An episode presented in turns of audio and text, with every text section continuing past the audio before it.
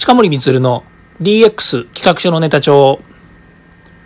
こんにちは、近森光です。今日も ディーエックス してますか？さて今日もですね ディーエックス 五輪編ということでオリンピックの話題をしたいなというふうに思ってます。えー、今日ですねしちがつのにじゅうくにちですね、えー、もうですね始まって数日経ってるんですけれども、日本もですねもうメダルいっぱい取ってますし、各国の選手もですねメダル取って頑張っていますということでですね、えー、このオリンピック最終的にはですね人それぞれがですね、えー、これまで準備をしてきた、またはですね、えー、それぞれの、えー、選手が持っているポテンシャルですね、こういったものをですね、えー、個人個人もしくはチームで戦わせるということで、本当に人間の英知、これで戦っている場なんですよね。で、そこにですねデジタルが入っていけるのかどうかということですね。まあ、デジタルが出る幕はないっていうですね、まあ、今日お話をしたいなというふうに思うんですね。で、えーまあ、今回ですね非常にあの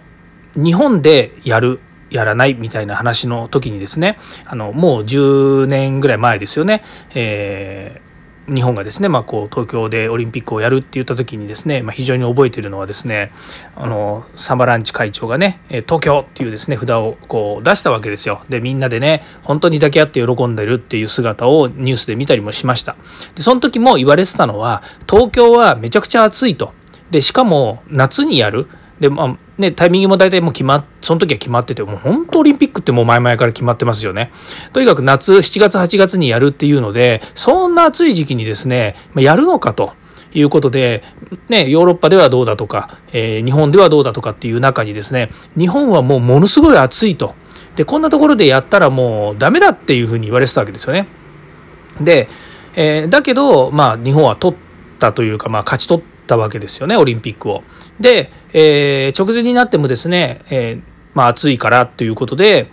えー、ロ, ーロードレースっていうかあの、えー、とマラソンですよね、マラソンを北海道に持っていくとか、何々はどこでやるとかですね、まあ、いろいろある中で、まあ、今回ですねやっぱ東京暑いわけですよね。でもその暑いっていうのも一つね、あのもう世界的に暑いわけですよ。とにかく日本だけが暑いわけじゃなくて、温暖化の影響って本当に温暖化、温暖化の影響で暑いのかどうかは知りませんけれども、とにかく世界レベルで暑くなってきているという中で、まあ、どこでやったって暑いわけです。だから開催の時期を変えるか変えないかっていうことはあったとしても、まあ、日本でやるではちがつしちがつはちがつでやるということは、もう暑かろうが寒かろうが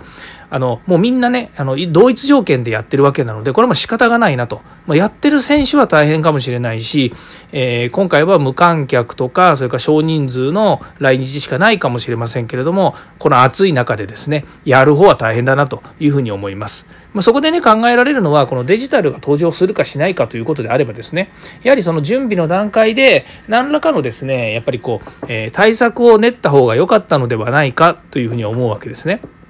じゃあデジタルが何ができるのかっていうとですね、やっぱりこう事前の準備であるとか、それからそれに対してですね、えーまあ、データを活用するですとか、まあ、そういう選手が戦うことについていろんな準備をすることにデータが使われたりとかですね、またはその、えーね、この間、えー、本編の方でもいいあのちょっとお話しましたけれども、例えば野球の選手の肘のですね負担を軽くするため、もしくは、えー、負担を負担というかその肘の、えー、故障をしないためにですねどれくらいの疲労度があるのかっていうですね IoT の製品でデータを取ってですね、それでまあ今大谷選手なんかも使ってますけれども、そういうねバンドをえ肘につけることによってですね選手の体調管理とかえーね、そういうことをまあやりましょうと。これはもう事前の準備の話なんですよね。だから戦ってる最中にそのバンドをつけていて、選手が、えー、まあ疲労しそうだからもう投げないようにしようなんていうことをしてるわけではなくて、もう事前のトレーニング、こういったものにですね活用してるわけですね。で、まあ、話戻りますけども、じゃあこの人間の英知が戦っているというところで、まあ、今回ね面白いなと思ったのが、台風来てたんですよね。もう過ぎちゃいましたと、あの本当は関東直撃とかって言ってたんですけれども、東北の方にずれていってしまいましたが、まあ、その時に何が起こったかっていうとですね、サーフィンの決勝をやってたんですよ、男子の決勝、ね、やっぱりまあ、直撃はしてないにしても東北の方に抜けていく台風がですねやっぱり影響していて、ものすごい波だったんですよね。でよくね、あのサーフィンの大会とかね、いろんなところでやっててもあるんですけれども、全く波がなくて試合になりませんでしたと、波にも乗れませんでしたって言って、もうあのしらけちゃうケースもあるんですよね。まあ、やっとやってる本人たちはそんなね、あの、えー、しらけてるわけじゃなくて、まあ、ただ見てる方はですね、やっぱり波がねしっかりないと面白くないっていうのがあるんですけども、まあ、今回ですね、大波、もう大波っていうかね、もう泥まみれの波なんですけど、波の波の種類としてはですね、私はサーフィンをねそんなにたくさんやったことがあるわけじゃないので、えーね、プロの人たちからするとこれはダメだとかいいだとかっていう波なのかもしれないんですけれども、それでも見てる方からすると、いやものすごい大きなね波で、まああのブレイクしてる波をねこうさんびゃくろくじゅうどターンとかやる選手がねいてね、すげえなとか思いながらやっぱり見てたわけですよ。全く波がないよりはやっぱり多少うねってても波があった方がいいなというふうに思うところなんですよね。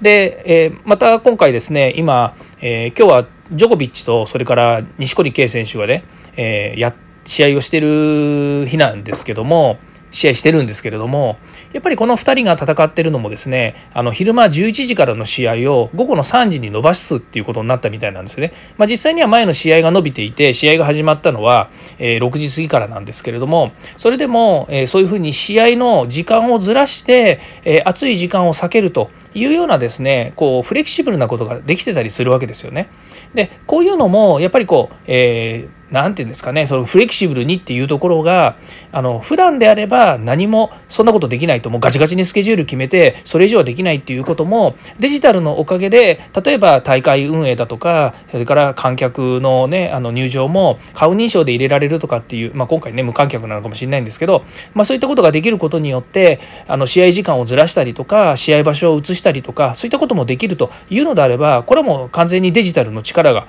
使われている ディーエックス だと。ディーエックス ね、デジタルトランスフォーメーションできているということにもなるかもしれないですよね。まあ、そういうようにですね、え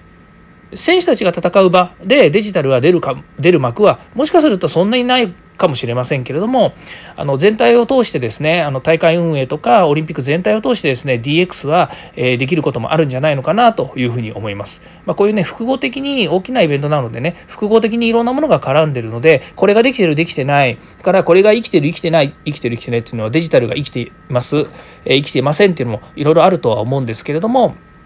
まあそういったね、えー、この進化した進化したというのは、えー、デジタルがどんどんどんどんね毎年毎年進化しているので、まあ、そういったものをですね、本来であれば、えー、よねんよねんの間にですね、よねんごとの間にやっぱりこうどんどんどんどんですね、えー、利活用していければいいんじゃないのかなというふうに思います。それでもですね、東京の暑さっていうのはやっぱ半端ないですね。うん。いや今回本当にあの、えー、ねいちねん延び、そしてえー、コロナの影響で無観客というかね、観客もあまりたくさん来ない中でやっています。もしかすると、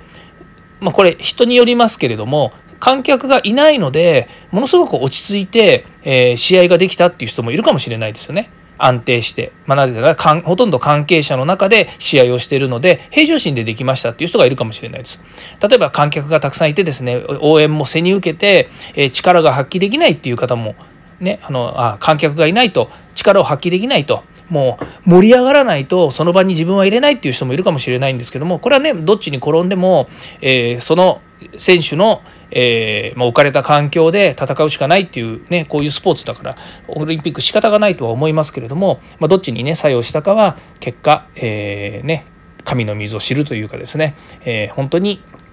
えー、試合が終わってみないとわからないと。何が起こるかわからないこのスポーツですね、これはもう楽しみですね、楽しみですねだし、えー、本当に楽しんで見ていますということで、えー、今日はですね、そういった、えー、人間の英知で戦っている場にデジタルが出る幕はないわけでもないというお話をですねさせていただきました。はい、えー、今日もですね、えー、ここまで聞いていただきましてありがとうございました。また次回もですね ディーエックス に役立つ話題を提供していきます。よかったらいいねやフォローコメントをお願いいたします。そして過去回もぜひ聞いてください。近森光でした。イエス ディーエックス ではまた。